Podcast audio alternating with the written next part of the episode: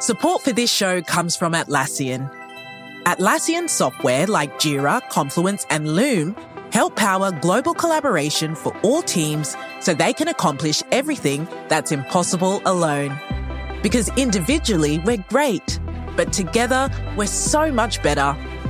Learn how to unleash the potential of your team at Atlassian.com. That's A T L A S S I A N.com. Atlassian.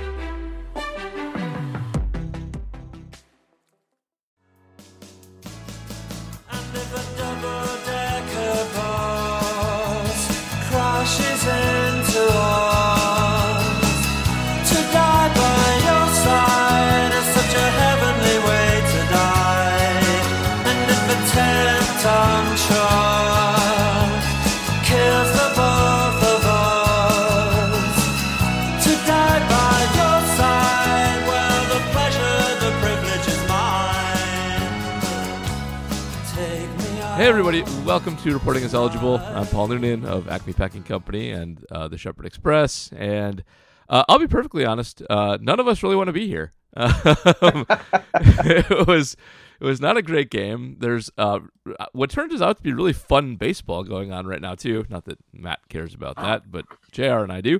Um, and reliving this game is uh, actually, I think, a little bit painful for everybody because there's not a lot of positives to take away from it. But you know, we'll go do it. We'll go through it. and We'll find what we can, um, and you know, go through the what went wrong, what might get better, what won't get better, all that crap. Um, to help me do this, first of all, in urban Wauwatosa, I assume watching baseball. Oh heavens, yes, I'm watching baseball. It's J.R. Radcliffe, trending sports reporter for the Milwaukee Journal Sentinel. There are some, I think there are some positives from this, the from this game. Well, thank One God that- you're here. One is that the fans turned out in massive droves. Packers fans run Europe, so that's awesome. Um, hopefully, uh, uh, it, it feels like maybe not as many fans that actually live in Europe were able to get into the game. That they were there were not very many tickets available, so that's kind of a bummer. But uh, great to see the Packers fans turning out. Great to know that they're going to be wearing those all green uniforms next week. Um, hold on, I feel like I can come up with one more positive. Uh, I mean, And I'm Matt, but you can good. call me Matub. All right, way to get in quick. I think There it is. One more positive is, yeah. Um, sometimes you hear these stories when like the Badgers are playing in a place they haven't played before, and like a bar will run out of beer. Um, there's no chance of that happening in England anywhere. Um, it- it's equipped to handle the uh, the the Packer on the road home game, and and so we didn't have any of those stories. I feel like that's a positive too. Oh, positive. It was the most watched uh, NFL game on the NFL Network since 2016. Yeah, yeah, that's a good positive. People liked it. There you go.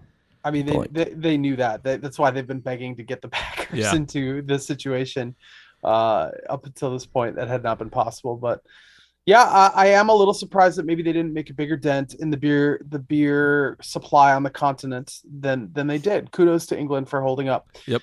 Um, but uh, now the question is, which Packers personnel get left in London when the when they come home? Which they're already home. It's, it's Well, the Giants close. Literally lost their punter. That's true. Yeah, that's that's, true. that is true. Uh, spe- well, the Packers special teams is the only good unit now, so those guys are coming back. Yeah, but- the only problem with them is Amari, who wasn't supposed to be playing anyway, and I think even they know he's not good. They just were like, "Well, you're the backup, so head on in." but yeah, they- they're good. They, I feel like that that's maybe a lesson here. We'll get to Joe Barry later, but um, they made a coaching change. The coach is better. He whipped them into shape, and now they're a good unit. And we'll we'll we'll get to that more in a bit. Um, uh, did you guys like the 9:30 or 8:30 whenever it really start? Yes. It- I thought you might. Um, I had soccer tournaments, and I think if I had no youth sports, I would have like made a big brunch and had a good old time of it. But I couldn't. But I was trying to imagine if I would otherwise. So life is easier when you imagine that you're single and don't have a family. I find, but um, Oh for me, for me, it was at the, the end. Like you were able to wake up.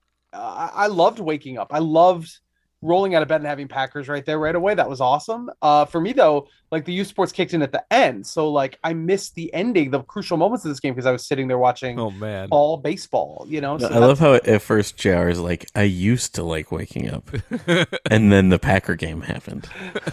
it's true. It's true. That definitely it was a huge like to be in the middle of the noon games. And I, I tweeted this, and of course I was joking. Like, there's just so much football, so much unnecessary football left. But that is kind of what it feels like. It's you're so down on the Packers, and it's like, why is there all this football left to go today? Why aren't we done with it? There's so much of it. Uh, that was sort of a surreal feeling. If the Packers had won, it would have been a truly jubilant day Yeah. of NFL watching. I think. Well, I was up at 5:30 because my children do not care. Yeah, they, Um, they don't. That is what they But I was at the. I was at the bar with my first beer in hand at quarter after seven. nice Quality. work. Quality. It was phenomenal. And then uh, my buddy Luke was there, who was a Lions fan, and he stuck through the whole Packer game with me. Good for him. And then I stayed for most of the Lions game with him. And when it was 19 to nothing in the third quarter, he and I both looked at each other and went like, "Go home, take a nap." I'm like, yes. kudos to the Lions, by the way, for pulling off the the uh, uh, not trifecta. Might not be three things here, but being highly entertaining and highly terrible. Um, because they do need a quarterback still, and I, I think our worries with the Lions were that they would be a little too good to draft a good one. Not a problem; they'll they'll, they'll be fine on that front.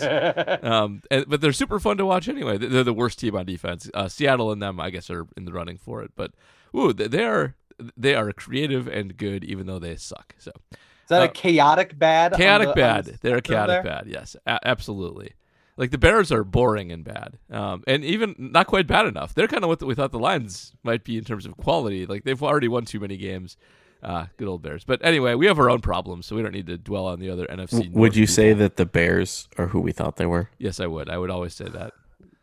um before we let them off the hook the um i feel like i feel like the theme of this whole game is inflexibility and we talked about that before but it, it, and and i could be wrong about this and some of this is just behind closed doors stuff that you'd never know but the inflexibility of the defense to seemingly react seems like a, a big takeaway and the inflexibility of the quarterback to get away from being the star star player you know like taking the deep shots and not sort of dialing it back. I, I feel like on both fronts that seems to be what the packers are facing right now Yeah, I think that's a lot of it. Um, on, on the offensive side, I think we have the additional. We got to start worrying now about Aaron actually having some real physical decline. Um, it, we have we have these excuses. We have the offensive line is still not great, and boy, is it not great with Royce out there.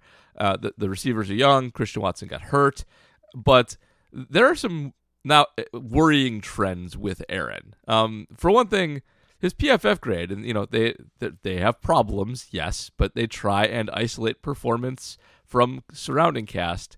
Uh, he's 12th in PFF grade right now. That's not great and not usually Aaron. I know we all talk we talk about that Chiefs game they graded poorly that one time when he threw five touchdowns and they gave him like a C or whatever crap they do.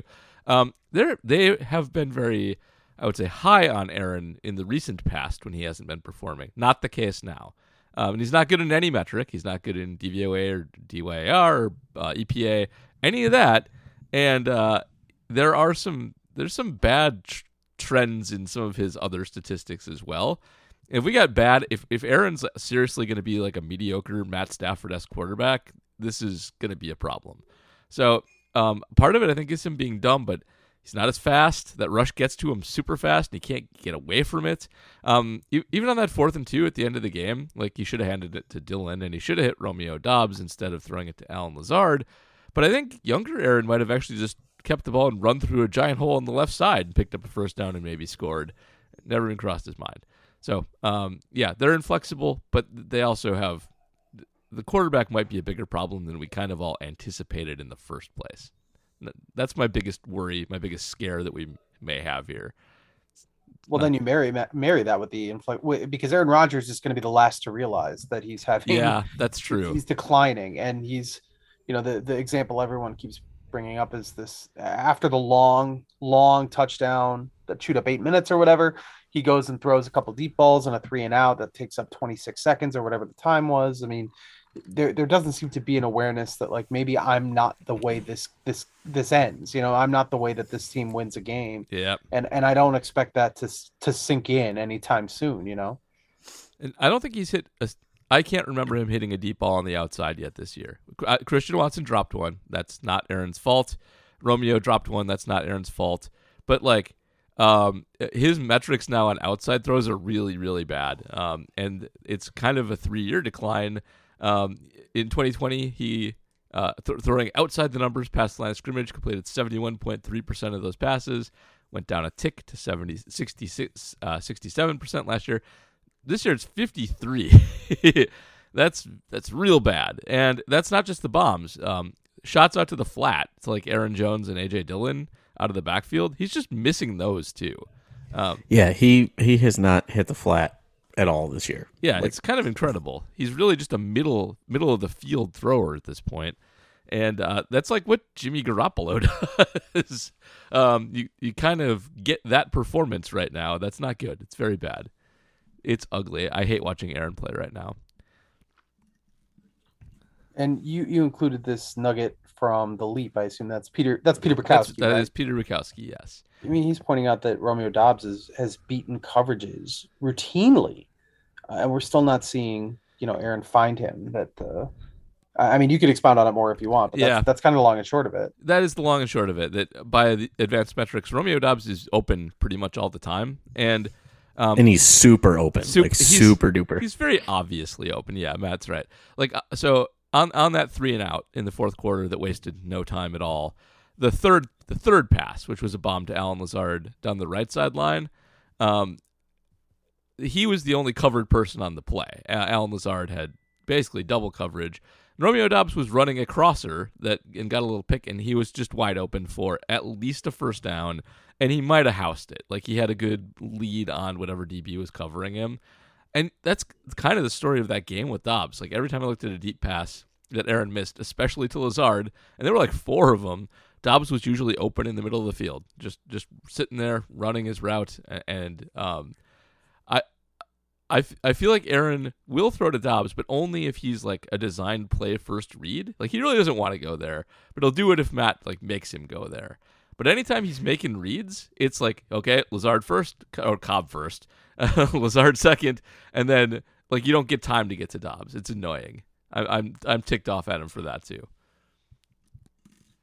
Uh, You know, you mentioned his rushing zero. Ru- Did he really have zero rushes? None, not a single G dang rush. One of the biggest indicators of quarterback decline when like when it's going to go real bad is uh, the wheels come off on, on the, the mobility, and it's even with slow quarterbacks. Like you even see it with like guys like Philip Rivers, who wasn't a big runner, and uh, and uh, Matt Ryan, also not great, where they their rushing goes from like 24 a year to zero. Aaron Rodgers has three rushes this year, three total in five games. You know, this is a guy we used to r- routinely um, score or pick up first downs with his legs. Is not running the ball at all. Uh, one of those was a seven-yard keeper that got a first down. One was a little four-yard run that was fine, and then a one-yard where he couldn't get away from a defensive end, and that's it. Um, so it's- I'm keeping track of this because he's on pace for like 12 runs on the year, and As uh, not good. Hmm. And uh, that's part of the this fourth and two play for or the, the two shots on fourth and uh, you know with two Yeah. yards to gain. That's part of the part of the equation too is that there just was no sense that Aaron Rodgers could take it himself. So that takes one bag, you know, one possible club out of the bag. Obviously, everybody else believes that they should have hammered it down with either AJ Dillon or Aaron Jones. So I know you want to go into that into some depth. Yeah. So uh, so that's probably a place we should settle. I suppose it is. Um, one of the, the Packers run this very option heavy, not triple option, but option heavy offense where Aaron has wide latitude at the line of scrimmage to um, either hand it off or pull it back and throw and run RPOs and fun stuff like that. Um, and it, it is, first of all, bad that he is not a threat to run because he can't keep it and sprint outside anymore. Um, but there is a problem in this as well, which is typically we think of the offense as sort of dictating to the defense. Like the way I think of offense is you find the weakness, whether it's a bad corner or just a linebacker who doesn't go to the right spot, and you pick on that, and you pick on it, and you pick on it until the defense has to dedicate a different guy to it or double team somebody, and that opens up space elsewhere, and then you then you change on that. The way the Packers run though is that they're very predictable in that Aaron gets into these reads, and if it's a heavy box, he checks to a pass, and if it's not, he hands the ball off. And there's a stat that uh, I think I think it was Zach Kruse had been tracking that entering this game, Aaron Jones ha- didn't have a run against an eight man box or more. They were all against seven or lighter, and he had one in this game. I was keeping track now because Zach pointed it out, and that's good. But it also strikes me as like playing poker without bluffing ever, um, and that makes you predictable. Like you won't win in poker if you just do that all the time. And so we get to this fourth and two play, and the Packers running backs in this game had been quite dominant. They both had high yards per carry, and they didn't get stuffed a single time. Neither one of them. The, the shortest carry that either Aaron Jones or A.J. Dillon had was two yards. And this was a third and a two and a fourth and a two. The Giants ranked like 30th in run defense in DVOA. I think only the Packers were worse, and um, some of the Seattle probably because they're awful. Um, and so if you're the Giants, you don't want the Packers to run the ball in this situation. Uh, the odds are overwhelming that the Packers will convert the first down on two carries because you haven't stuffed them literally all game. It's not your forte. So what do they do? They put they put eight guys in the box and an overloaded blitz, and Aaron does what Aaron always does against a heavy box and checks to a pass, and um, that's playing into their hands. They clearly wanted that to happen, and that so they bring two unguarded rushers in his face, so he's looking directly at them the whole time. And what does he do? He makes his hot route to Allen Lazard, who is frankly not running a real route on the play. He is taking his corner away from the crossing route on the other side that Romeo Doubs and Randall Cobb are running. They're both in single coverage. They run a pick play because that's a good play to run on line. Doubs is open. Uh, on this play, on the other side of the line, the other thing that's happening is is the, the three guys on the left side of the line. I guess it's Bakhtiari, Myers, and uh, who's the who is it? Royce? JRJ. and JRJ and Jon Runyan Jr. Of course, um, they destroy the left side of the Giant line. They have they're singled up one on one, Um, and it's it's very clear. By the way, it was very clear the Packers would win that matchup. They'd been winning that matchup all game. AJ Dillon could have waltzed in. Aaron Rodgers could have waltzed in. Throwing to that side of the field would have been an easy touchdown to Romeo Doubs. Even Randall Cobb, I think, was probably going to be open, though he wasn't going to have time to get him the ball. The, Also, it is worth noting, Myers won his block Boy, so did he win hard that well, it could have been illegal man downfield. yes, it could have. He blasted That this is guy how- into the secondary. Oh my god. And so the Giants just baited him into doing this, you know, technically correct but incorrect thing of he checked to a pass in a heavy box, you hear hot, your hot route um, with no safety back there to help. But that's exactly what they wanted him to do, and he ended up throwing into the teeth of that defense and getting the the the ball batted into the air. That happened a lot, and, and has happened a lot this year, with Aaron checking to plays that the defense wants him to check to, because even though yes, it might be a pass against an eight man box or a single high safety. They've the defense has planned for it. And They want him to, to do that, and they have um, some kind of deception or some kind of blitz that he d- doesn't see coming as a result. Um, Aaron has done this for a lot of his career, and it's been a problem, especially against teams like the 49ers, the Buccaneers.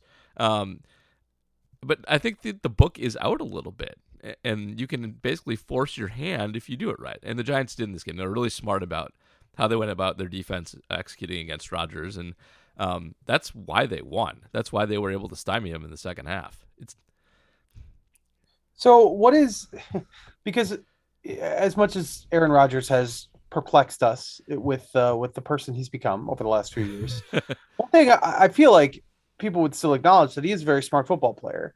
So the inability to adjust to this just seems a little bit out of character for me. I mean, what you're saying is that this has kind of always been the case. Maybe he's just been so good that we haven't really noticed the, the way that these decisions have gone and, and how predictable they become. But I I mean, how is there some disadvantage that we don't understand about why they would continue to choose, you know, letting it ride with Aaron Rodgers when when you have, like you said, you've you've pointed out three or four different ways that could, would have been better options than the one they took.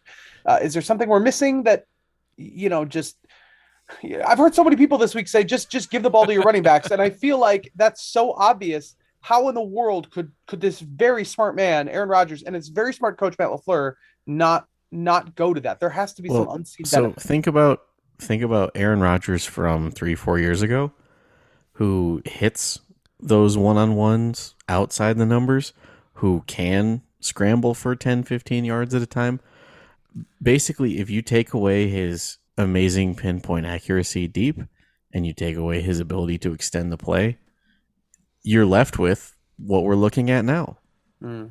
I Like also this is Rodgers is immortal. Yep, there's that, and he's smart. But the other thing about him historically is he's fundamentally cautious. You know, he he really is good at preventing turnovers and not throwing interceptions, and it's kind of against his nature to more or less bluff against a defense that's overplaying on a side. Because what Rodgers needs to do in that situation is, I think, realize the the, the overplay there and do something not in his nature, like check to a run against an eight man box with the understanding that Dillon will be smart enough to take it to the weak side, or um, check to a pass and buy himself enough time for Doubs to come open on the weak side. One of those two. When that's not in his nature, his nature is well, it's eight men. I will check. I'll throw my hot route, and that's what I'm supposed to do. Uh, he does do a lot of what he's supposed to do, and what sort of the textbook play is. That's why he is so careful with the ball and doesn't throw picks. Um, if you have a more careless, um, uh, frankly, just a dumber quarterback back there uh, who isn't making as as good of reads, you maybe score on this play because that handoff maybe happens when it technically shouldn't. Um, even though uh, and, scores because it's you know baiting you into that.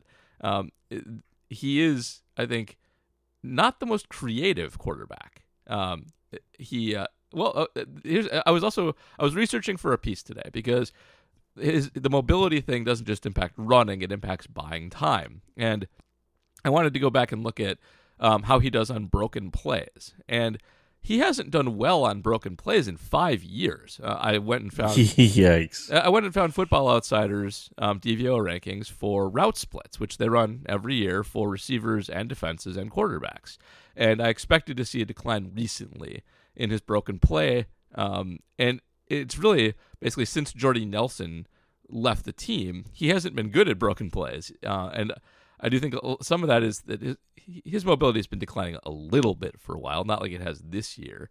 Um, but he, he's really not that good at those. He he is he is really good at being precise and avoiding mistakes. When he does win on broken plays, they tend to be when there's a penalty, when there's a 12 man on the field or something like that. They're not your typical broken play. They're you know a quick audible to a nine because there's a flag on the play. That's a no risk play. It's not the same as him running around buying time. So I think it's kind of in his personality to not take risks, and because of that, he's he's not good at adjusting to situations where the defense is sort of playing him for a fool. How much of it is you mentioned Jordy Nelson, and obviously this is the first year without Davante, and when, when you've got somebody who maybe isn't as good improvisationally as we think he is, I wonder if you know if you got to give Davante more credit than maybe he was given as as the guy who who could be that you know security blanket, but the guy who could most get that aspect of Aaron Rodgers' game out of him, and Jordy Nelson before that. You know when he's got guys that are truly elite that he can work with, maybe maybe that it, it elicits more of those plays. Whereas you can't do that when you got two rookie receivers. Well, JR, what I can tell you is I tweeted uh, Aaron Rodgers is a product of Davante Adams, and I got zero hate for it.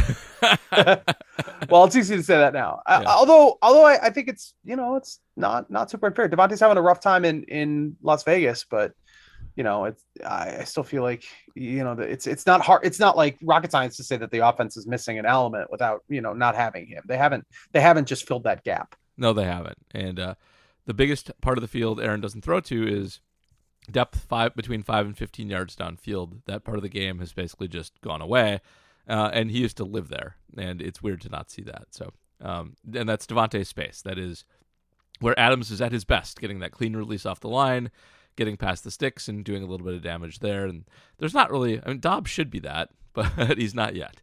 So All right, before we turn to the defense, uh, just a just an existential question. I mean, we we touched on this a little bit, but like, uh, is this Packers team is it is it any good at all? Because yes, the, the win against Tampa Bay, the win against Tampa Bay is good, But is, you know, it it, came down to the very last second, and And- I mean that's a good team on the road. Like that's a good win. I'm not taking that away from them. But they were also really, really injured in that game too. And I think, Right? I think we all agree if Tampa Bay is fully loaded in that game, the Packers don't win it. They went to overtime in a coin flip game against something called Bailey Zappe in uh, at home. they played piss poor to open the season against Minnesota, and they played the Bears. Come on, so and and the Bears win wasn't It- overtly did, did impressive. not did not cover themselves in glory against the Right. Bears. Yeah, they haven't played a great game this year. I mean, you could argue the defense played a great game against Tampa. That's it. They have not played a good game. Uh, good game is unfair, but they haven't played a great game this year.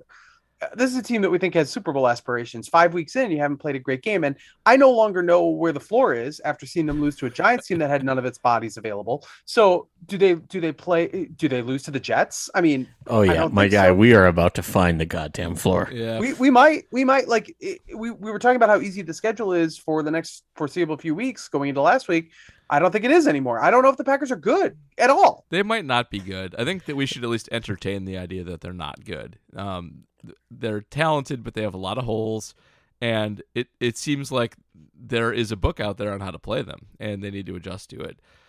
And really, if Doubs and Watson don't turn into something, whether it's you know they have to be better, but Aaron also has to hit throw to them. Both things need to happen. If that doesn't happen, it, there's kind of a ceiling on how good the offense can be because uh, like I like Allen Lazard as a stick mover. I like Randall Cobb as a savvy veteran, but there's nobody to stretch the field there. It's you know they're both relatively slow for receivers, and it's going to be a, a whole bunch of checkdowns and missed bombs, just like we've seen um, if this keeps up. So they might not be good. It's kind of annoying because I think they have good talent, but um, it's uh, it's not looking great. Also, throw the ball to AJ Dillon. Oh my god. Uh, yeah. Um, or aaron jones it- you know, I actually ran these numbers today too. Those two actually are on pace to have more targets than they did last year as a unit. Uh, however, they're on pace to have far less receptions because Aaron keeps missing them in the flat. Um, their their catch percentages are AJ Dillon caught ninety percent of his his targets last year. This year he's catching sixty four. That's uh that's a big decline. Um, and Aaron Jones is down about ten percent as well. So that, that's also just easy yards that Aaron's leaving on the field by missing his running backs, who he's trying to throw to. all right we need to talk about the defense because Do we have to? we do. good We we got so first of all, we should we should because we're the Joe Barry is not a good hire podcast. Joe Barry is cheeks. he's he's bad. Um, at this point, what? So now he's had a year and a quarter, right? And he, Mike Pettine had one season where he was 29th in DVOA, and after that he was 15th and 23rd. Um, we have yet to be better than 22nd so far with uh, with Joe Barry.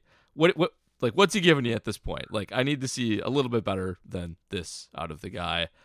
And there's just all kinds of bad stuff going on on defense. Um, Well, Joe Barry gives you an improved run defense because everyone's busy getting all their yards running deep crossers. but their run defense is bad. It's one of the worst in the league.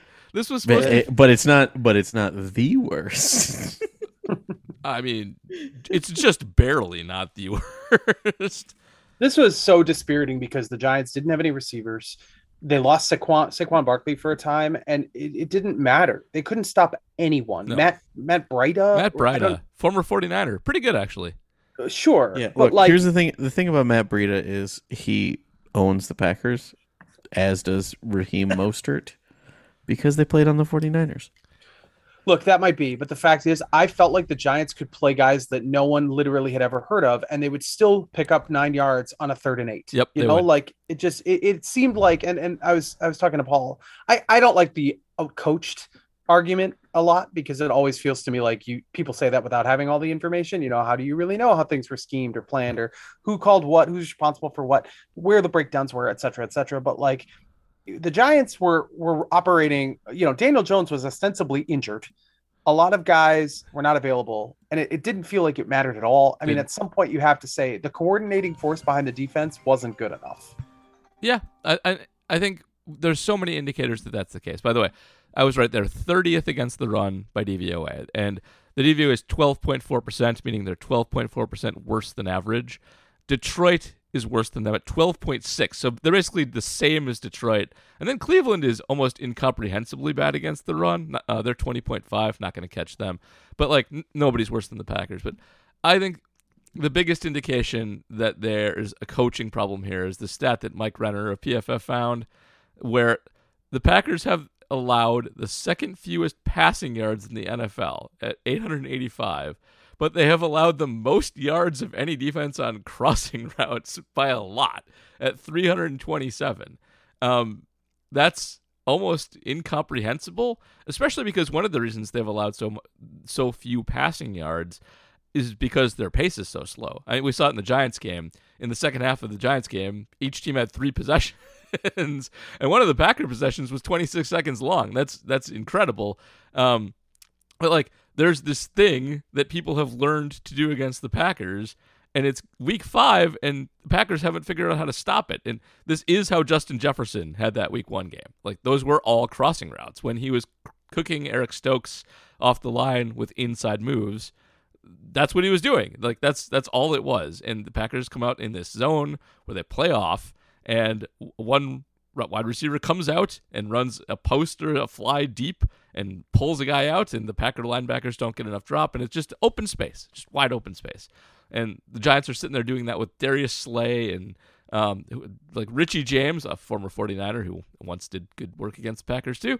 Um, just crap, just garbage, because they can just make the Packer defense go where they want. It's so annoying, and then to, like to be able to not stop the run too against this crappy passing attack that the Giants have, um, it, it's just very disheartening. Like the the Packer defense should have absolutely dominated this game in the same way they should have against Bailey Zappe and all the other crap they've played. Like they should have been able to gang up on the run and not get beaten by Saquon Barkley and play just man to man on garbage receivers. And instead, they play a soft zone that they can't stop anybody, and then they get gashed by the running game And once it's set up by the pass. Like, I, I don't know if Joe Barry hasn't figured this out by now. How how he's going to figure it out going forward? Like, what what what do you have to do? Like, pull him aside and yell at him? Like, knock it off, play man? I don't think Matt Lafleur is going to do that. It's uh, it's very alarming. Um, it's only part of the alarming though. the other part is so many guys have gotten worse under him. Yeah, I, I was gonna say like Darnell Savage, Devondre Campbell, and Eric Stokes, just off the top of my head, are three guys that it just doesn't seem like are as good as they were last year. Yeah, it doesn't. Rasul Douglas doesn't really seem to be either. I think part of that's. Did you say him? I'm sorry if you did. I was. No, I didn't. But I mean, he, like he's moved around a lot, and and uh, you know, again, like last year, I don't know if he was just kind of a little bit lucky with the number of interceptions he had, but like also, you know, he has been moved around. I also think he's he really is an outside guy, and I don't think after seeing him now in the slot quite a bit, I don't think he should be there. Jaire should be in the slot. Like Jaire is a prototypical slot corner. I know he can play outside too, and I, I think that they do have a, a little bit of a problem of Jaire maybe not wanting to play in the slot because it's not the glory position. But Douglas can't play there, and Stokes definitely can't. So that's a problem too. But all these guys getting worse is just not a good sign for your coaching staff. Um, some some regression from Campbell and Douglas is totally fine and acceptable, but Campbell's gone from like the best linebacker in the league to one of the worst. And you can't have that. Like regression to the mean is supposed to take you to average, not supposed to take you from one side to the other. Um, and then Savage is just like he hasn't developed at all. He seems to get worse every week. He was, by the way, their lowest PFF graded player this week and deserves every bit of that grade. He uh, he missed. He's responsible for most of Saquon Barkley's yards.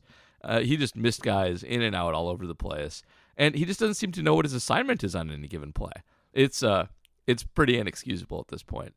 And it, like, yeah, it the guys have to execute, but coaches have to be able to telling these guys where they are and put them in the position to succeed, and they just don't. And like letting Royce Newman back out there on the line and letting Dean Lowry back out there on the defensive line and get gashed over and over again, like got to have some accountability. You got some backups you can put in there. You can put um, you can put Wyatt. You can put um, like Slaton. You have other people you can play. This is this is another week where we're like, why isn't Wyatt playing more? Like, why does Yes. Dean Lowry continue to exist? yes, correct. Like there's no reason for this at that point. What what is the point? Uh, um, uh, is making him happy? Like he sucks. He's bad. Get him off the field. You don't need to be doing this. Before history is written, Bobby Orr behind the net to Sanderson. It's played. Before it's frozen in time. It's fought one shift at a time. Before it's etched in silver. It's carved in ice. What happens next will last forever. The Stanley Cup Final on ABC and ESPN Plus begins Saturday. Another day is here, and you're ready for it. What to wear? Check. Breakfast, lunch, and dinner? Check. Planning for what's next and how to save for it? That's where Bank of America can help. For your financial to dos, Bank of America has experts ready to help get you closer to your goals. Get started at one of our local financial centers or 24-7 in our mobile banking app. Find a location near you at bankofamerica.com slash talk to us. What would you like the power to do? Mobile banking requires downloading the app and is only available for select devices. Message and data rates may apply. Bank of America and a member FDIC. Wyatt wasn't active this week, and I believe he had some injury designation during the week. I have no idea. He maybe could have been healthy and active, but just just that note for this week is that Wyatt wasn't available. I think yeah, either you're right about that. I believe, but I think T.J. Slaton was available and actually played a bit in this game too. Oh yeah, TJ Slaton had a good game. and was pretty good. Yeah. TJ Slaton was was quite good. Yes. All the more reason to um, not have Dean Lowry out there.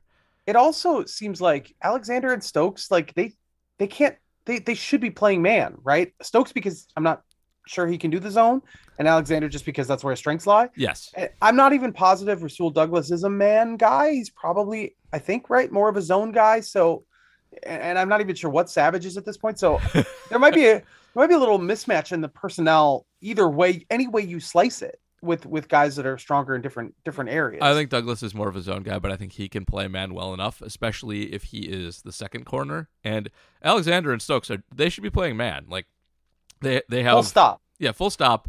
It's it's dumb to play anything else with them. Um, zones, you know, guarding space. It's it's easy to to beat space. Uh, people know they're zone beaters.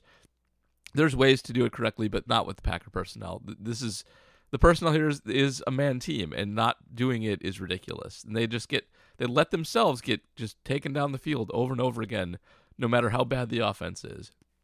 It's brutal. I, I'm I'm sick of Joe Barry, and um, I mentioned this I think in a tweet, maybe even on the pod last week, but um, when they hired Joe Barry, we went over all the candidates on this podcast, and um, we there was not the book on a lot. Like they, we talked about Wade Phillips because we we know Wade Phillips. There is a book on Wade Phillips, but one of their other candidates was Ejiro Evero, um, who they did not hire, um, but Nathaniel Hackett this year did hire him to be the defensive coordinator in Denver.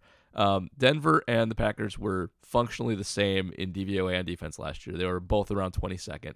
Um, Denver, as it currently stands, is fifth in DVOA and defense. Great. They their offense is a mess, and Nathaniel Hackett has done a poor job over there. Russell Wilson looks like he might be toast, um, but that defense is good, uh, despite that offense not helping it at all. And uh, I just wonder, like hiring Matt Lafleur's buddy instead of taking a chance on a lesser known guy, I think really burned them. I, I think that that's going to haunt them for a while. And to rehash how we discussed that, it's not like we thought Evero was, the, you know, this this mastermind. We knew nothing about him. Yes, correct. But we thought a fresh take would be better than Joe Barry, who has had no success wherever he's been. He's failed everywhere. And we talked last year about how sometimes the nepotism works for him because okay, he's had so many chances, figure some stuff out. But then as the year went on, kind of quietly, that defense backslid a little bit and became below average again. So now, now the track record is, I mean, loud and clear on Joe Barry, right? Whereas if you tried something a little different, it probably would have paid better dividends. And uh, you know, this is hindsight's twenty twenty, but uh, Evero must have impressed Hackett in his interviews to have had it stick in his head and um, you know go seek him out when he needed a DC. So it's it's one of those situations where uh, he must have impressed somebody uh, enough to maybe be hired. But alas, it, it's it's not good. Um, I don't. It's hard to be optimistic. You know, it's, NFL's weird. People, teams bounce up and down and back and forth pretty quickly. Maybe the light goes on for them at some point in the not too distant future. Um, but uh, it's it's really given how bad the schedule has been and how badly they've played against it. It's really hard to be optimistic at the moment about anything about the Packers. it's it's pr- pretty brutal. I mean, you pointed out the 2018 defense uh, when you were comparing it to Pettine's. Was that Pettine's best year? That is Pettine's best year, the 15th ranked. I mean, the names on this team: Josh Jones, Kentrell Brice, Josh Jackson, Kyler Fackrell, uh, a, a depreciating Clay Matthews, Kevin King, Ha Ha Clinton-Dix. Yeah, That that, defense did better than this defense. That's That's a that's problem. real bad. everybody on that list that you just read was in their top 11 defensive players in snaps that year. That's why I picked them all. And are any of them in the league still? I know Josh- Josh Jackson, I think, is in the league still. I think. Uh, Yes, surprisingly is in the league. Just saw I him think- the other day. I think Josh Jones got cut in camp. Uh, Kevin King disappeared off the face of the earth. Yeah, he's not anywhere. Ha Ha's gone too. I think. Yeah. Um, that was in 2018. That was not that long ago. Yeah. And uh, they're a better defense in this one. And that's this defense has freaking Rashan Gary and Kenny Clark up front, and a first team All Pro, ostensibly linebacker in the middle of it, and a first team ca- caliber All Pro cornerback. I don't understand what's going on here. That's bad, bad, bad, bad, bad, bad, bad, bad. Yeah, and we all felt better about their defense last year, but by metrics, it did not perform that well. I think that's the. Like some of this is a little bit hindsight, but um, w- when I do the baseball pod every year, w- we always talk about the PECOTA projections, uh, and this all kind of reminds me of Keston Hiura, where he had a, he's for those of you who don't know baseball, uh, he was a Brewer prospect. He had good power, but he couldn't. he- He's not good at making contact. And you sort of have this minimum amount of contact you need to make in the majors to be good. He had a good year, by the way. He really did. Um, but uh, PECOTA always sees that and always projects him projects him lower than people I think would like to project him, and it's almost always right. And I think this is a DVOA maybe seeing uh, your defensive coordinator is not getting uh, the most from the parts he has to work with here. Um, they are the 22nd best defense, and individually, some of these guys are ranked really highly, and they're not as, as you know as a unit producing effective defense. And we're really seeing it this year. It's it's rough. They like I, I, last year we were advocating for the firing of Maurice Drayton about halfway through the season. um, I've had enough of Joe Barry. I know they won't fire him probably during the season at all, but uh, I, I think this is a problem that you probably only fix by getting rid of him. And if they don't, it'll probably be a problem all season. So, uh, not I feel like we're at the same place we were last year, and special te- more more so Yeah. because special teams with with Mo Drayton there, we said this, it's not working. It's going to cost them. I was spec- I was skeptical that it would actually cost them. it actually cost them. it did. and they have brought in somebody else who clearly seems to be making a difference. Five games in, they spent extra money to get the best guy on the on the market. Now, this would be a, you know, that that would almost be a point in the corner of take the guy with the most experience, and it feels like maybe that was part of the Joe Barry hire that Yeah. they that Matt Lafleur maybe was just as a young coach was worried about getting guys that just didn't have that experience. Uh, but uh, but it sure feels like again moving on mid-season would actually seem to be a benefit, even though I think it's very, very unlikely that it happens. Wade Phillips and Vic Fangio are just sitting on their couches. And Mike Zimmer. Mike Zimmer is available. There's a lot of guys you can actually hire because there's a lot, a lot of guys that were let go from head coaching positions. So I mean, Mike Zimmer is Rich Bisaccia, a former head coach who is regarded as one of the best defensive, you know, at his task, Yeah. at his craft so in the, the football. the problem with Mike Zimmer is it would be a completely different yeah. like system. Scheme, Like, yeah, But you could get Vic Fangio in to be Vic Fangio instead of someone who copied his homework. you could do Doesn't that. Vic Fangio have a job? I thought he has a job, Vic Fangio. He's a He's- consultant he's- somewhere. Yeah, he's doing the Mike Pettine consultant thing. I mean, can you just sign a guy off the street like that? Who, You probably can't. There's probably some some deal against that. Uh, I know that Zimmer runs a totally different scheme and get that, but um, I would maybe look at that anyway because I don't care for this scheme. It seems Yeah. it seems bad. I'm not even sure I want like Fangio's obviously a better coach um, than Joe Barry is, but I, I wouldn't even mind mid-season going a different direction. It might pay big dividends down the stretch. And I, the one thing I know is that Mike Zimmer can coach defense. Vic Fangio is almost always a good defensive coordinator, but not always. Every once in a while, he's got a down year.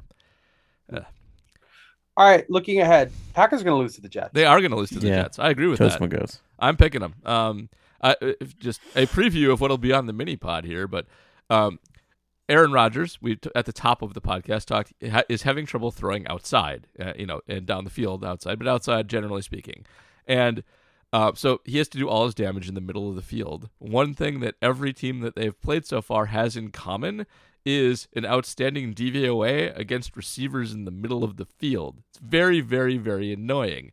Um, The Giants were ninth in it. The Patriots were tenth in it. The Buccaneers were third in it.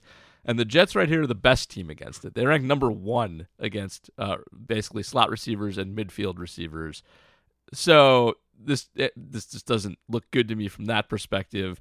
And then you- you've got Breece Hall, who's a good running back, a, a rookie who can do a lot of damage against the worst running team or the 30th best run defense in the league. Um, and Zach Wilson, I don't think is terribly good, but I think he's better than Daniel Jones is, and Bailey Zappe, and all the other trash that they faced. So, like, if they don't learn anything, they're going to lose this game in the exact same way that they lost the last game and almost lost to the Patriots. I, I I'm very very down on them for this game. I'm totally picking the Jets in this game. I think having Breece and Sauce should be should matter. That should be some sort of uh that should be something. I don't know what it is, but it's something. Also, it's worth noting the line right now is Packers minus seven. Yeah, I think the Jets are still a brand that people won't buy into for i- i- at any cost. Yep. Similar to how people think the Patriots are still good. I I, don't- I feel like the Jets are just going to be branded that way for a while. I mean, the the Patriots did just dog walk the Lions. well, it's the Lions, A- and uh, the Patriots' defense is good. Their offense is just uh, a work in progress to be um, as generous as possible. But the Jets are like the same three and two that the Packers are. They're there is nothing about them that is you know worse than the Packers. Their offensive coordinator is we should we should mention who the Jets' offensive coordinator is. Um, it is of course Mike Lafleur because we do we do love our nepotism in the league and so uh, the offense they run is very similar to the offense we run. Um, Super. Yes, isn't it super? And uh, they've been better since they got Zach Wilson back. They started Joe Flacco for the first couple games of the year, and he was a trash fire because he's Joe Flacco. And um, they have been quite a bit better lately, and and so their numbers are even dragged down a little bit by Flacco time. Um, they're they're a little bit better. It's than they were. Flacco time. Yeah. You uh you pointed out here on the on the rundown they're number one against slot receivers. That puts them on par or, or better than teams like the Giants, Patriots, and Buccaneers, who are all very good against slot receivers. Yes. Which seems to portend that the offense will again struggle because Yes. the middle of the field is going to be taken away a little bit. Yeah, this plays exactly against the Packers' strengths. Um, their one strength on offense, passing the ball. They will have trouble doing it. It's it's it's a bad matchup for them. I hate it. It's terrible. Thanks, I hate it. Thanks. All right. Well, we hate the last game. We hate the next one. Let's take some questions and talk about it, right? Let's do it. We have so many questions. Thank you for Yeah, all the questions. Yeah, we're gonna have to skip some Twitter questions today. Sorry about that, but uh, our Patreon, we, we got so many questions from our patrons. You get question priority, and today that means you get your question read, and not so much anyone else. We'll start with Patrick Detmer. What is a shallow and deep crosser? And once you tell me, can you please forward that information to the Packers? um, also, after looking at the Packers three and out after the Giants tied the game, it appeared that New York begged Rodgers to play hero ball by giving him one-on-one matches with Cobb and Lazard. Is it crazy to think defenses might do this late in the game moving forward if Rodgers continues to struggle with his accuracy downfield?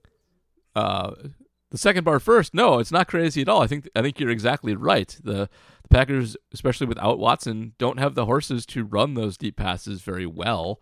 And uh, I do think they baited him into a couple of them on that drive. So yeah, um, I think it's been a big problem for the Packers generally being suckered into doing things they're not good at. And uh, yeah, sh- shallow and deep crossers are you know just what they sound like. yeah, you, for shallow, you run forward, you turn inside, you run inside, usually with a little slant motion. Sometimes you run mesh and screen off people. Um, but it, that's that's. I know you're kind of kidding on that question, but yes, Sometimes there's a collision in the low crossers. yes, Oh, oh, Davante Hunter Renfrow, my friends. that was awesome. it. Really was What just something. what? It's also the name of the book. Yes, Yeah, that's it's because we're playing the Jets. yep. Which So it was, it was a book. It was a book. All right. yes, we talk about collision low crossers all the time because it's mainly about Wisconsin people, but it's also about the Jets. And now about the Raiders. Yes. PJ Wessels asks, no turnovers this game to point the finger at for shutting down the offense. What was it this time? So in other words, the, the, there were no the offense didn't give the ball away. They just sucked. Well, Uh, I mean, the offense went three and out. That let's just call it that. Yeah. The, the so the offense wasn't too bad in the first half. They they put a couple of drives together and they were okay. Uh, they ran the ball a lot more. The second half, the Giants made good adjustments. Um, and really decided to take the Packers' run game away through run blitzing. Uh, a lot of it was run blitzing plus trusting their guys on the outside to be able to cover Lazard and Cobb if they got in Rodgers' face quickly. They also put a few of their edge guys. They were down a lot of edge guys, so um, they they started putting edge guys over Royce Newman with some regularity. Uh, Rice had four pressures allowed up the gut, uh, often on third down, and those adjustments worked worked wonders. They, they were they were magic, and the Packers didn't adjust back. They didn't adjust by running into heavier boxes or um, honestly just using Romeo Doubs on crossers. And that's really it. Uh, the Giants adjusted. The Packers didn't adjust because they almost never do. And uh, that shut down the offense. And that's really what happened. Talk about the theme of the year. How many times have they started out guns a blazing only to sort of peter out? They're like one of those wind up cars that goes fast, fast, fast, fast, fast, and then runs out of gas right away. The uh, They're the like a three year old. back. I was gonna say three year old with a whole bunch of sugar. Yeah. Well, that too. That too. Um, all right. Matthew Van Hoevelen asks, what changes should the Packers make defensively, and what can realistically be expected? They should go to. They should play. Uh, they should become a base man team. They, they really Yes. should. It would change a lot of um, just how they do things if they made that their base. I, I think it would help Savage too. Who I th- my conclusion on him is that he's just not very smart, and I don't like imputing people's intelligence. He may be smart, like off the field guy. I have no idea, but he he's not where he's supposed to be a lot of the time. And I think if you just let Amos like patrol the back and let Savage be a freelancer, a missile, like go after the ball, that it would be it would work out a lot better. I really think that's his forte. He did a lot of that in college. Like he is fast, he can hit hard, and he is uh, he's good with his anticipation when he's allowed to read the ball. It's just that when you make him have to stay in an area um, and, and guard an area and pass people off properly, he struggles with it. So um, if you kind of make him a man safety versus a zone safety, I think that helps him a lot too. Uh, there's other problems, but I think that would go a long way towards starting to fix things. Also, get Lowry off the field. Like make him make him a third down specialist. He, Yeah. he can still rush the passer, but he doesn't need to be out there for first and second down, uh, or in you know short situations on third down. It, he just he's worthless. There's no reason to have him out there. Yeah, they really need Devonte Wyatt to to be a guy. Yeah. To be to be a first and second down guy.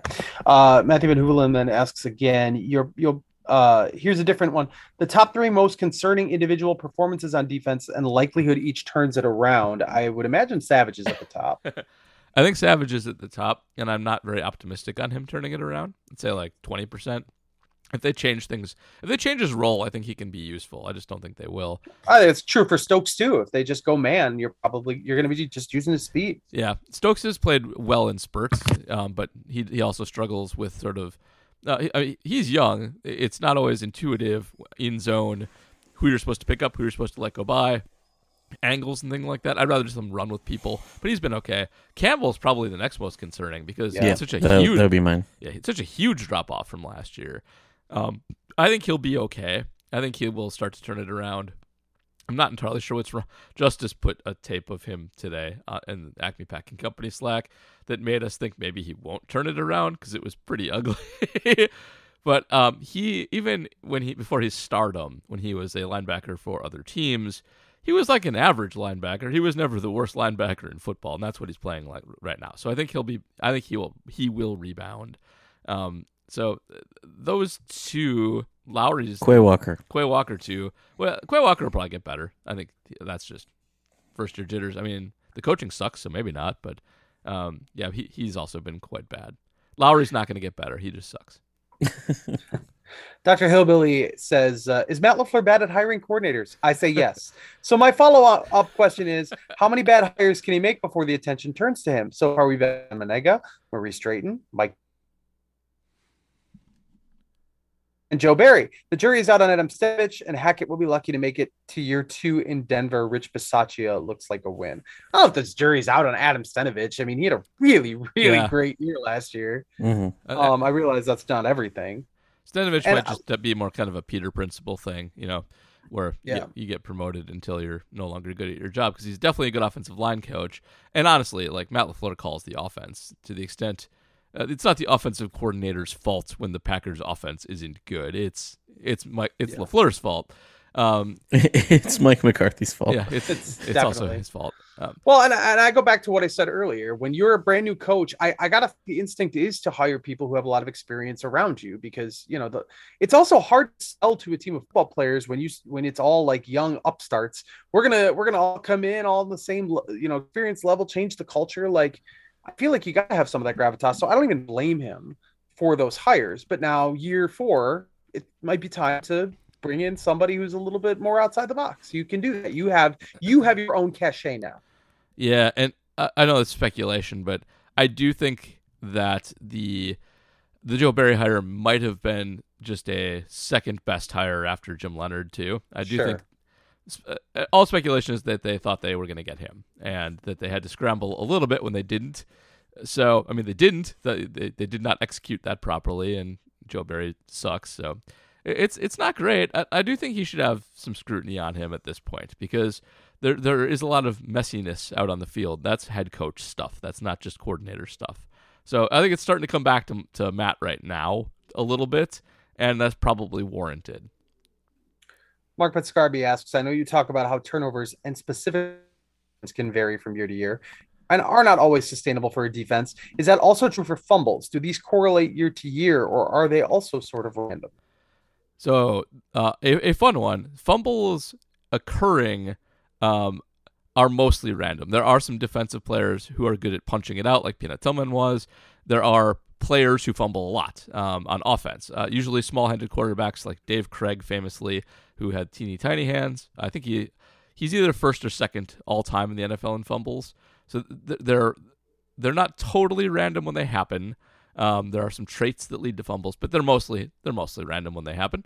Um, and the people recovery of fumbles is totally random, and it's a huge regression stat. It's actually one of the things that outsiders uh, weights most heavily in their season to season projections. If a team uh, does not recover a lot of fumbles one year, they tend to uh, regress to the mean quite heavily the next year. And fumbles are huge plays, so it, it really does swing for teams. Right now, I think the Browns um, have fumbled 10 times and recovered two as of right now, and, and are leading the league in, in sort of fumble wackiness. Um, so something to keep an eye on there. But yeah, fumbles are mostly random events, and uh, they really do change a team's fortune from year to year. I would like to subscribe to an advanced statistic called fumble wackiness. That's what they should call it. All right, Jay Google says with the Packers have the exact same record if Jordan Love was a starting quarterback instead of Rodgers. I mean, they have faced the likes of Fields, Zappe, and Jones. I would I would add on to this personally, like there there was a throw in this game to Randall Cobb that was truly special. Uh, that was truly an Aaron Rodgers throw over the middle. Uh, that I, I think it might have, I'm sure it was up or down because it was Randall Cobb, but I know of many other throws this year that are truly special, truly Aaron Rodgers throws. There were so many short passes early in the season when the line was still rounding into health. I, I think it probably is the same record with Jordan Love. I, I asked this in, in the old Slack too, just to get a, a poll of it, and um, everybody who answered was like, "No, they'd be worse. They'd be like one and four. Um, a lot of people really, really down on Jordan Love. I kind of think they'd be about the same. Uh, I'm with you on that because they, when they've won, it hasn't really been because of Aaron Rodgers much. Uh, he hasn't been. He's had some games that were like he's been okay, but if you did have Jordan Love and then treat him like uh, we'll call him a rookie, even though he's not a rookie, and lean on the run a little bit more, and you know run a little bit more of uh, just uh, schemed plays for him versus freelance plays and, and chemistry with the rookies. I think maybe you do get this done and have about the same record. So I'll, I will disagree with my colleagues and say, yeah, I think they do. And that's not really an, an endorsement of love as much as it is uh, a, a rip on Aaron, who I don't think has been very good. Yeah, I mean that Tampa game was two touchdowns. They won it because of the defense. Yeah. The the Bears game, I feel like Jordan Love could have muddled through and, and pulled that off. And like Love is not great at taking care of the ball. He, he throws interceptions and stuff, but Aaron hasn't been either. Yeah. Yeah, I don't know, man. Um, maybe, maybe the Patriots game goes the other way. That it probably does. Yeah. But but then again, with this Giants game, with Aaron's decision making so rough at the end, I feel like maybe they win the Giants game. So I I, I don't know. I, it's interesting. All right, old man on a bike in Shirlington. I'm just an old man on a bike. I, Every time. I love the bit. But I think Amari showed some real improvement when he coughed the ball up in the first quarter punt return. At least he fumbled it forward. However, that's not a question. my question relates to VR as I have my eye on NFL Pro Era. Has anyone played this Oh, game? Matt. So, how highly would you recommend Matt, it? all He's you. just an old man oh on a bike. god, this is th- he's just like rocking all the bits. Uh, Oh yeah. god. Okay, I'm still trying to slodge my way through a season in that horrible piece of crap of a game. Um, This is like when I hate a TV show, but I'm still watching the night it comes on. You know, yep. um, what did I get? Oh, the uh, I got up to the Titans game, and I was up 35 to seven with 30 seconds left, and I ran outside the pocket and got tackled, and then no, there was a minute 30 seconds left.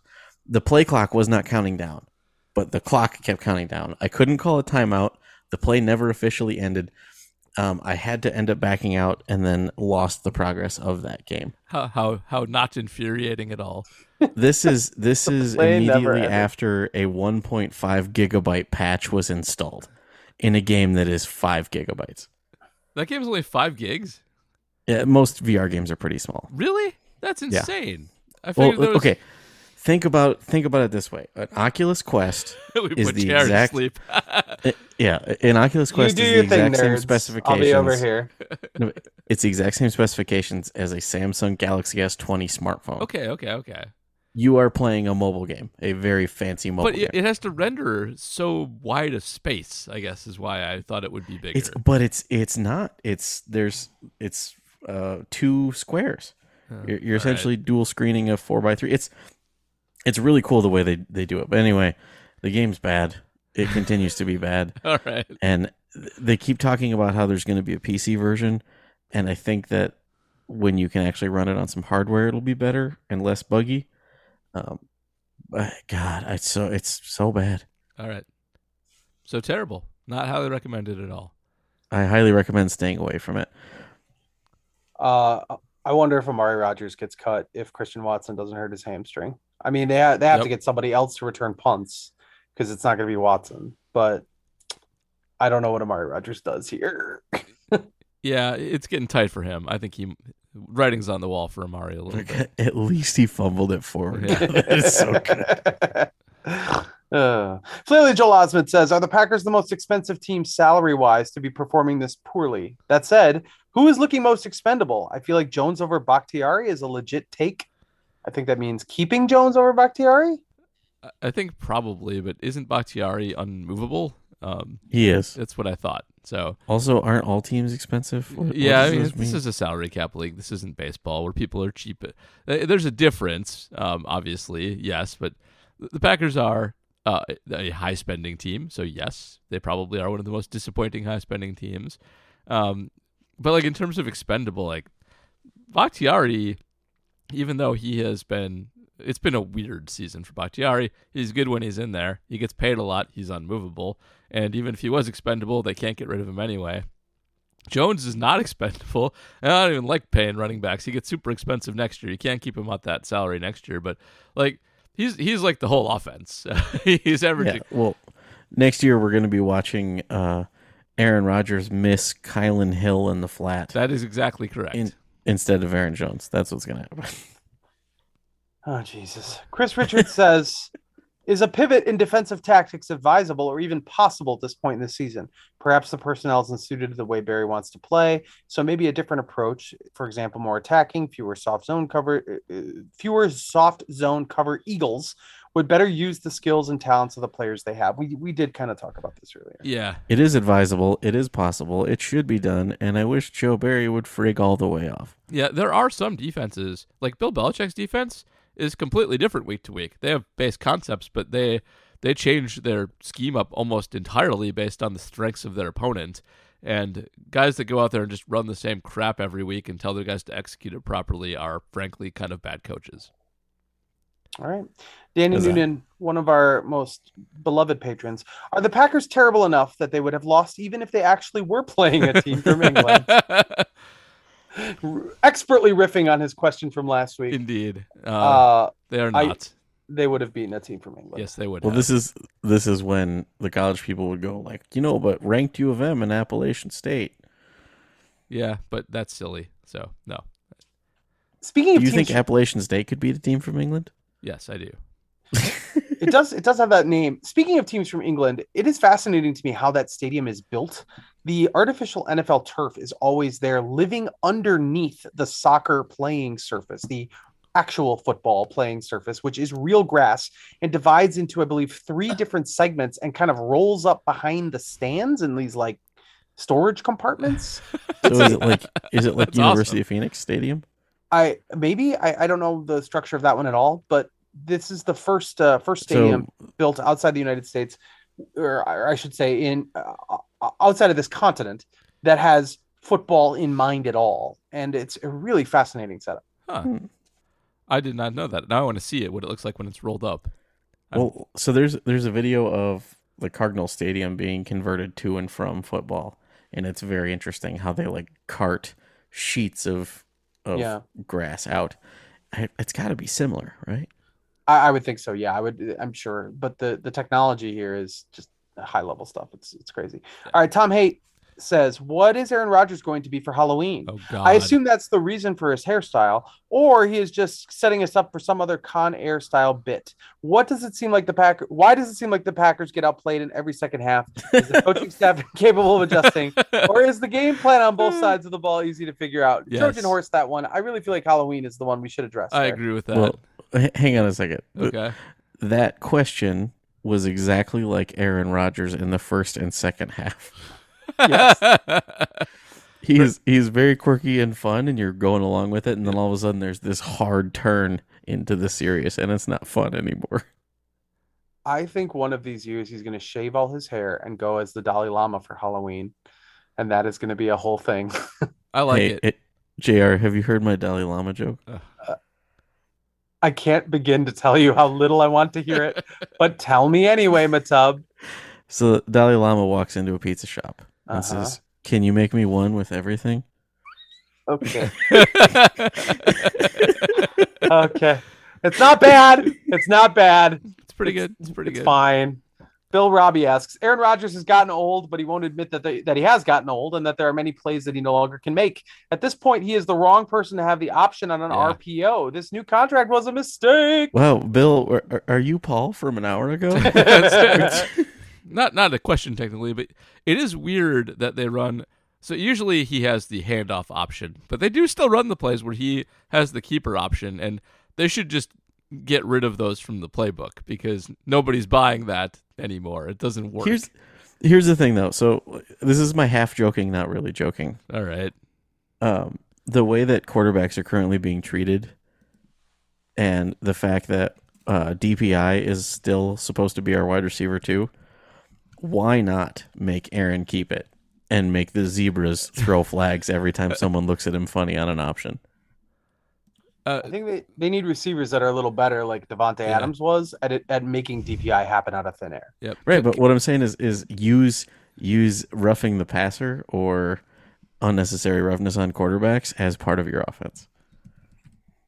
I mean, isn't that uh, wouldn't that be happening as it is? They get the he doesn't take the sacks. He gets the ball out as quickly Just as just possible. make him run. Just make him run. Just say, Uh, Aaron, you're you're running this one.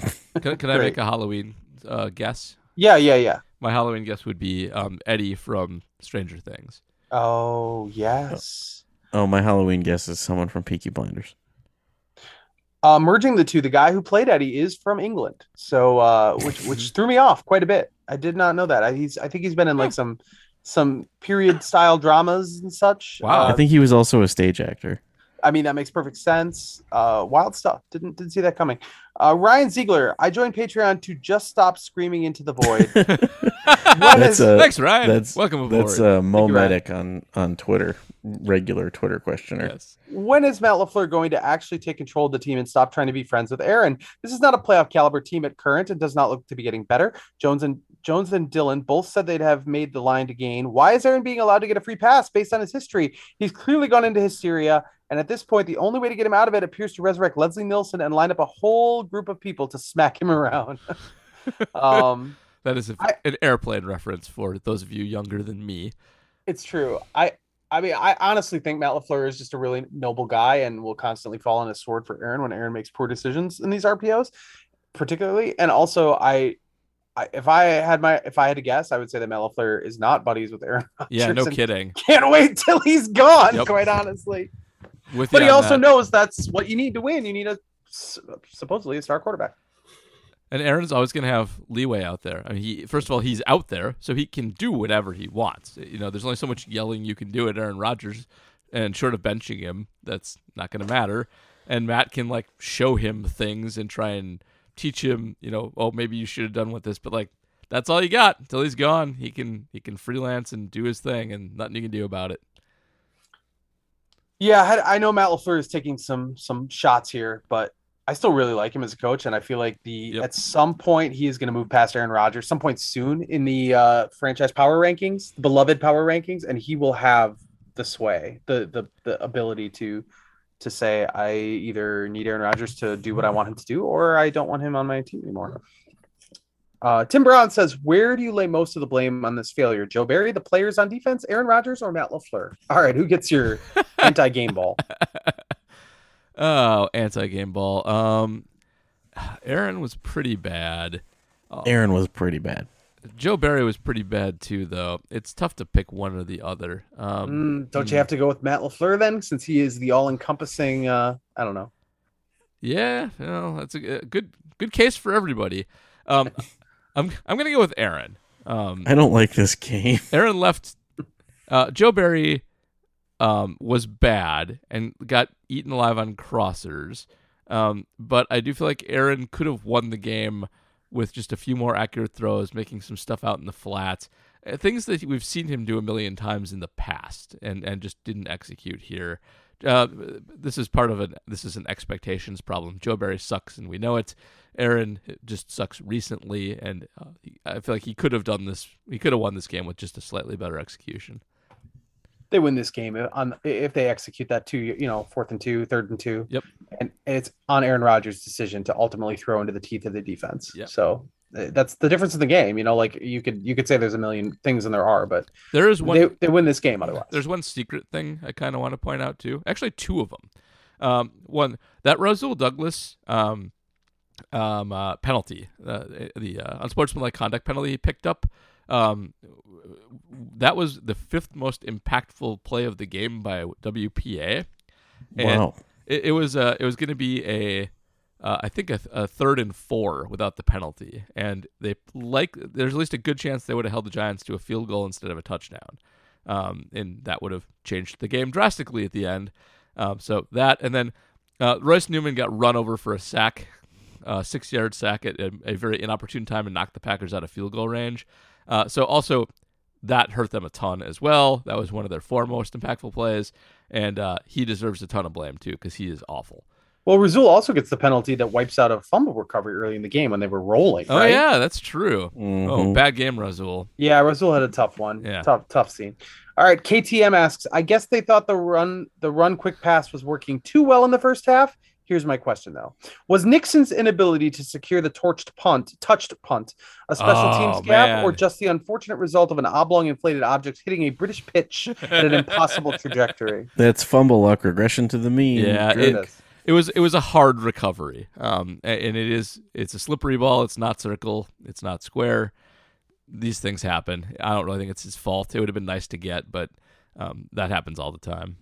Also, he, if I recall correctly, was like mid sprint, Yeah, right? I think he- so. Yeah, I wouldn't call it a gaff. It, it, it's one of those like it, it- it's uh it, it's a catch that should have been made, but it, w- it would have been a hard catch to make, kind of thing. You know, Mm. it would have been nice for him to make it, but I don't think you can expect somebody to. Yeah, I and I feel like that we maybe underestimate the responsibilities you have on special teams and just the things you have to pay attention to makes it very difficult to just be able to adjust midstream and oh just get that ball that's flying around, you know. Yeah, yeah. Price Trozen asks, what would you do to improve the lackluster team that would qualify for damn it, it's so crazy, it just might work. well, I think we kind of have thrown those out too, because like it's fire Joe Barry, hire yeah. hire one of the old men who got fired from head coaching. Um, go go to zo- uh, man from zone. Uh, I don't I don't think I have anything crazier than like I, Jordan, Oh, Jordan crazy Love's would not going to do it, but Yeah, but crazy would be start Jordan Love and make him actually run. start Danny before Etling, scheme. maybe. There you go. That'd be crazy. Yeah, that would be cra- that's probably too crazy. a lot of the stuff's rational. Like get Royce Newman out of there, put Yosh on the other side, or get Zach Tom in there. That's just rational. Get Dean Lowry out of there. Get Wyatt slash somebody else in there. That's rational. There's some basic things you can do to fix the team. I don't crazy. You don't need to go crazy on. Oh, crazy! Start Samori Toure as wide receiver one. Well, I'm not one, but One. mix in the mix. Uh, Price also says, by the way, Paul, choosing Panic by the Smiths was really apropos, depressingly. yeah, sorry about that. Should have picked something more upbeat and British. yeah. Uh, okay, so that's it. I mean, Yeah. uh, I don't. I we're like I said, we're gonna We're maybe not. we're not do long. Twitter. Uh, apologies to Twitter and Discord, but we had 19 Patreon questions. Yeah. So, um, and we we don't want to do this for two hours. People don't like two hour podcasts. It's, No, uh, they don't really even love anything beyond like thirty minutes. That's so true. we are we are crushing people's souls. With Yes, this we are. Hey, you every know what week. though? The, the people that listen for 30 minutes are still a download. That's true. That's true. Thank you to you who listen to thirty minutes before your eyes glaze over. yep, you guys rule. All Really, right. really cool. Before before we go, Jr. Anything good? there's never anything good. Uh, uh, I mean, just kind of keeping up with what's going on. I wrote about, uh, you know, the Davante Adams shove a little bit, uh, the sort of aftermath of that. One, one of those things that's simultaneously a terrible look and probably a little overstated. Of course, these things always blow up bigger than they they ultimately will blow over. I think this one will too. Brett Favre is constantly in the news with his uh, with, Oh, with the Brett. Brett fraud needs- scandal. Brett's lawyer needs to tell him to stop talking, both for all of our sanities and for his legal case. Well, this is the first time we've heard from him in a while, and it's a statement, and it's not like I I don't know if I would have necessarily presented it this way. I mean, it's just you know he's he uh it's fine. It's not not terrible. It's not disastrous.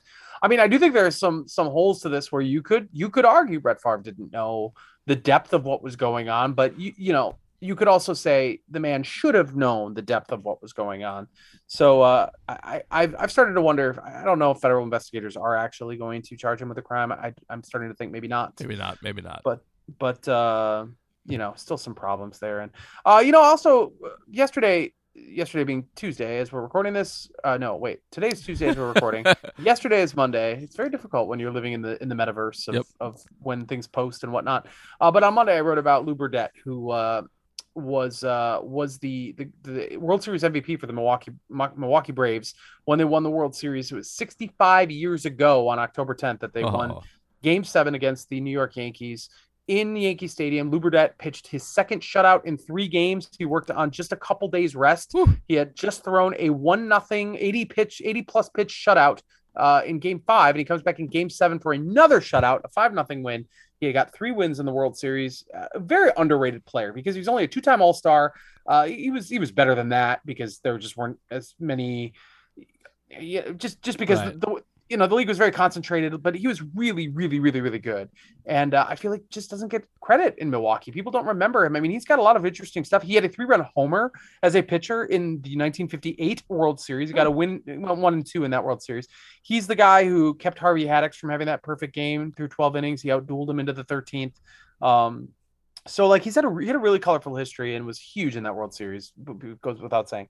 So I just wrote about him a little bit to remind people he was awesome, Yeah. and uh, we don't really we don't really talk about him, but he was pretty good stuff. So uh, so yeah, that's that summarizes what we've got this week at uh, jsonline.com. all right, Matt. Les, I think dead died on. Okay, Matt, I'm I am okay. So for the audio listeners, I'm currently laying on my back and not we don't being have visible video the- listeners. We don't Yeah. have them. I'm not visible to the webcam. Hi, gentlemen. Um, I don't produce content anymore because I'm too busy and my brain is tapioca from my day job. so Matt's just making cheese. That's all he's doing. Well, actually, this week I am commissioning a gigantic butter churn, That's awesome. and okay, I'm interfacing with a programmer who is in Russia and doesn't speak English, and was sending me incomplete code, and I'm just I'm not having a good go of it. all right. Well, sorry to hear all that. But also, please, feel better. please, please buy artisanal butter. It is it's so much better. artisanal butter. That is good. Is the artisanal butter the kind that comes in a box that says unsalted? Because I'm not a butter connoisseur, and that's the No. butter I buy. Uh, I mean, sure, you can, but basically, when you buy butter in a grocery store, it's like 82% butter fat because they use what's called a continuous churn and it injects water into the product. If you buy artisanal style butter, like some people call it Amish butter, like European style, all that. It's at least 86% butter fat and it's so much better. Hmm. All right. Well, we're a po- Packer podcast. We talk about dairy. All right. Um, Yeah. I- I'm gonna analyze uh, Aaron and game theory and doing the wrong thing, even though it's the right thing for APC later this week. And I did my Shepherd Express write up of the game that should be out tomorrow. Go check that out. Uh, I have the mini pod on Friday previewing the Jets, and uh, you got you got some of it already on this one. It's uh it's not a great matchup, but hopefully they can get their stuff together because the Jets aren't good. But uh, that'll do it for us. Uh, we'll be back next week.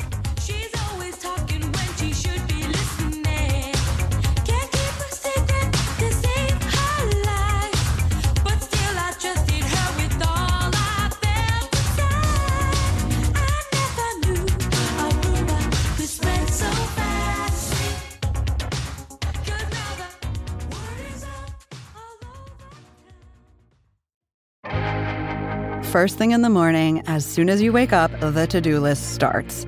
Does the car need gas? Hopefully those leftovers are still good. Why did I get CC'd on Call the mom. no. You can't escape the to do list, but you can make the most of your me time with a relaxing shower using Method Hair Care products. Try Pure Peace Volumizing, Simply Nourish Moisturizing, or Daily Zen Shampoo and Conditioner for daily use. All formulated with long lasting fragrances and are safe for color treated hair. Reconnect with the best version of yourself. Visit methodproducts.com to unleash your inner shower. Support for this show comes from HubSpot. More to dos, less time, and an infinite number of tools to keep track of. Doing business has never felt harder. But you don't need a miracle to hit your goals. You just need HubSpot because their all in one customer platform can make growing your business infinitely easier. Imagine this high quality leads, fast closing deals, wildly happy customers, and more benchmark breaking quarters. It's not a miracle, it's HubSpot. Visit HubSpot.com to get started today.